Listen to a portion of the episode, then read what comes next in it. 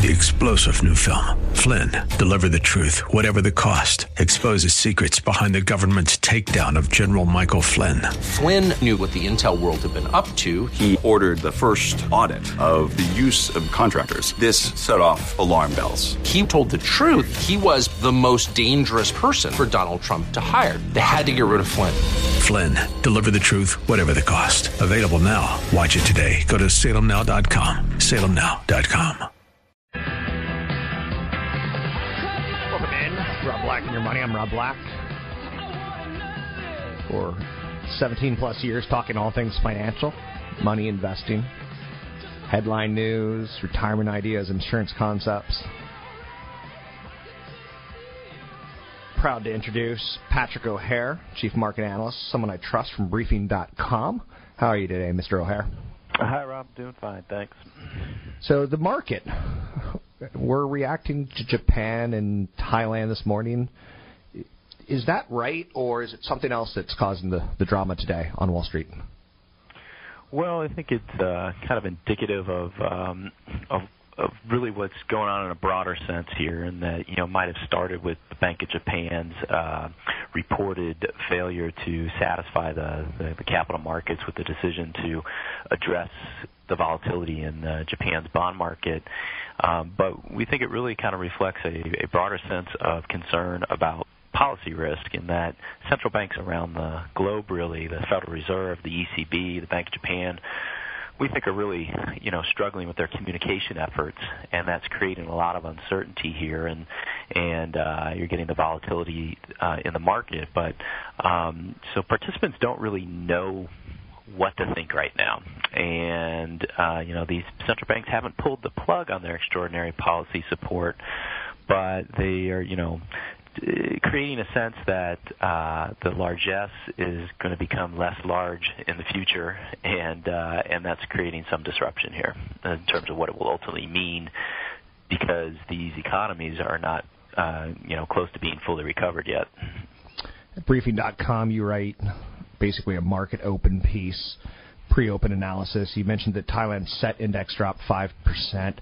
Greece is having some problems with their debt costs ratcheting higher. Why is the market, in your opinion, paying attention to such small players like Thailand and Greece? Are they small? Um, well, economically speaking, yes, they are small, but you know, certainly in the case of Greece, we saw you know a few summers ago that was kind of the world's focus uh, was all on Greece because of uh, the implications for the unity of the eurozone and and the you know the future of the euro itself. And you know while that seemed to calm down um, you know we're at a period now where markets have continued to run uh, you know in the wake of the Greek crisis. And you're at these uh, you know higher price points and uh, and you have you know central banks that have helped support that move and when you get um, you know, sharp spikes in, in yields like we saw in, uh, in the Greek debt today and, and in other peripheral countries, as well as seeing a, a 5% drop in Thailand's stock market, which was certainly uh, attention grabbing. Uh, it, it kind of just gives you a sense that things are just really unsettled right now, and uh, and there's potential for the market to kind of uh, fall victim to these headlines because it knows it probably has gotten ahead of itself. You know, when it looks at where stock prices have run relative to where, you know, real economic uh, data is right now. And so when you get these disruptors like the rise in Greek debt uh, and the drop in Thailand stock market and the extreme volatility we're seeing in Japan stock market, it really creates a lot of uh, doubt about whether um, you know this market can push higher here over the over the near future, and so you're getting these profit-taking efforts setting in. One of the things I try to do, Mr. O'Hare, is calm people down, try to desensitize them a little bit from the uh, uh, the headlines, and yet the headlines are are what makes our jobs fun. You know, Boeing increased its 20-year forecast, and it had trillions of dollars in it. And you write that number down on paper, and you're like, I want to own that stock, and you look at the stock today, and it's not reacting to that big figure, so to speak. Right. Well, you know, and and that I think is again indicative of some of the challenges that confront market participants right now. You, you're absolutely right, Rob. I mean that that was a great number. That jumped out at me too. I'm like, gosh, if you know, if you're in it for the long term, and you've got Boeing saying it's got you know potential for trillions of dollars of you know orders over the next 20 years, um, sure, it seems like a stock you want to own. But you know, right now that stock went from I think from 75 to you know over 100 in in a few months' time, and so you're you're challenged with this notion of, um, you know, am I getting in right at the peak, and and then Boeing, notwithstanding this positive, you know, this company-specific development, does it fall prone to this, you know, broad market pullback that might set in if, if interest rates spike and participants start to get increasingly jittery about what central banks are doing, um, you know, and then the next thing you know, Boeing's back down at 80 bucks. You know, I'm not forecasting that, but that's just the you know that's just the issue that's confronting you know uh, the market participants right now. And, and to your point, you're not seeing much reaction in Boeing right now because you've got all the attention really focused on you know the dollar yen relationship, uh, the extreme you know selling pressure we saw in some of the emerging markets in Asia, and the, the spike we're seeing in uh, again in sovereign debt uh, within the peripheral uh, eurozone countries let's play devil's advocate. Let's say you and I had a couple beers here, and I start chatting a little too much because oftentimes I find myself at a bar having a beer, and people ask me, "I'm afraid of the market. It looks like a game," and I'll say, "Eh, boil it down. North America is about capitalism. Europe's about socialism, a little bit 2,000-year-old economies. Asia is about third world countries building roads. Have you ever been to Asia? They need more roads, more buildings." I'm not scared. Should I be, or did I sum things up okay? How would you respond to me? I think you did sum things up okay, and I would say that uh, you know these these issues uh, you you bring up. Um, these are things that have been in place, you know, for a while now. I mean, certainly the case of, you know, uh, Asia and these emerging markets, you know, evolving into developed markets. That's been a trend that's been, you know, uh, going on for say 20 years now, and certainly, you know, the uh, importance and the success of capitalism in the United States, uh, you know, for for centuries has been taking place, and so, uh, and we all know about the socialist uh, influences within the eurozone and.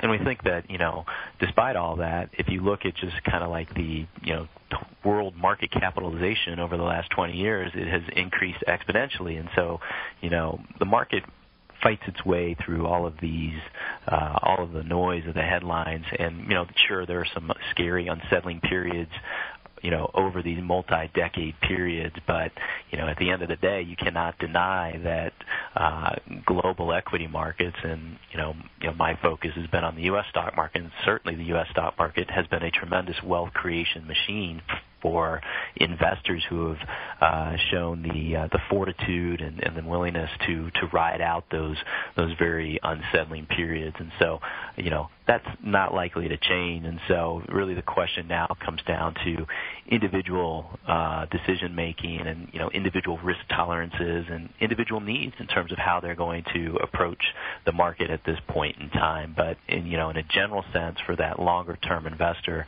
uh, in a very generalized statement, I'd say you know things have a way of working them, you know, working out uh, for the better, you know, over the long term. I'm speaking with Patrick O'Hare, Chief Market Analyst with Briefing.com. In future episodes, I want to talk to you about who the founders of Briefing were or what we could do to get more out of your site. But I want to end today with, in a couple minutes or less, what do we need to know that we haven't talked about? What are you working on? What's something really cool something we we got to digest per se?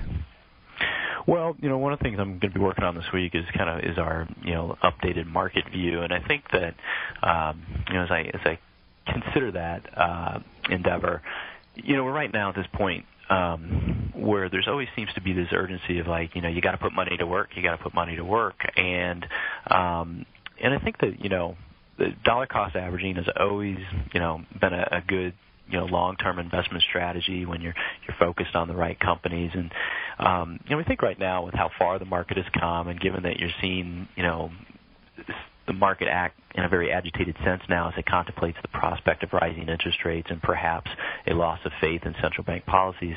I don't think that there's, you know, you don't have to feel like you have to put everything to work right now at this point in time. You know, if you say have ten thousand dollars and you're you're trying to figure out, you know, you want to get in on the market, you know, maybe put twenty percent of that to work and let things kind of settle down here uh, and continue to you know, form those shopping lists and then, you know, increase that allocation as we get past some of these um, hurdles over the near term. But uh, don't think that you, you don't think investors always have to have a sense that they've got to put everything all in at every, you know, at, a, at one point in time. So, um, and so I'm going to be thinking about how to kind of, you know, f- formulate our market view around that idea here as we, you know, go through the summer months. And I use briefing.com, and like I said in future episodes, I want you to teach me how to use it a little bit more powerfully because I think it's an amazing tool. And thanks for joining us, Patrick O'Hare. It's Patrick O'Hare. He's Chief Market Analyst at briefing.com. Um, if I beg you to do anything, my listeners, I ask you re-listen to that interview. He's top notch, in my opinion. Maybe we go to the same church of what's working now or church of long-term gains on Wall Street. I don't know but I think uh, in hindsight, he's more right than wrong. And that helps you have a perspective, and having a perspective stops you from being greedy or fearful. It's Patrick O'Hare, Chief Market Analyst, Briefing.com. It's an independent live market analysis of the U.S. and international markets. I couldn't say it better than that. You can find out more information at Briefing.com. That's Briefing.com.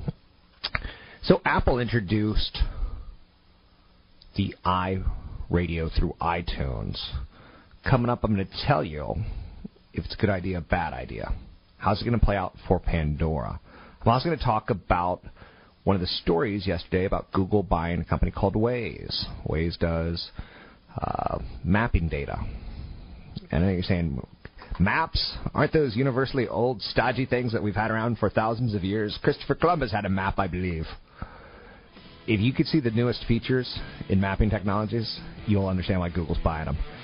Rob Black and Your Money on the Wall Street Business Network.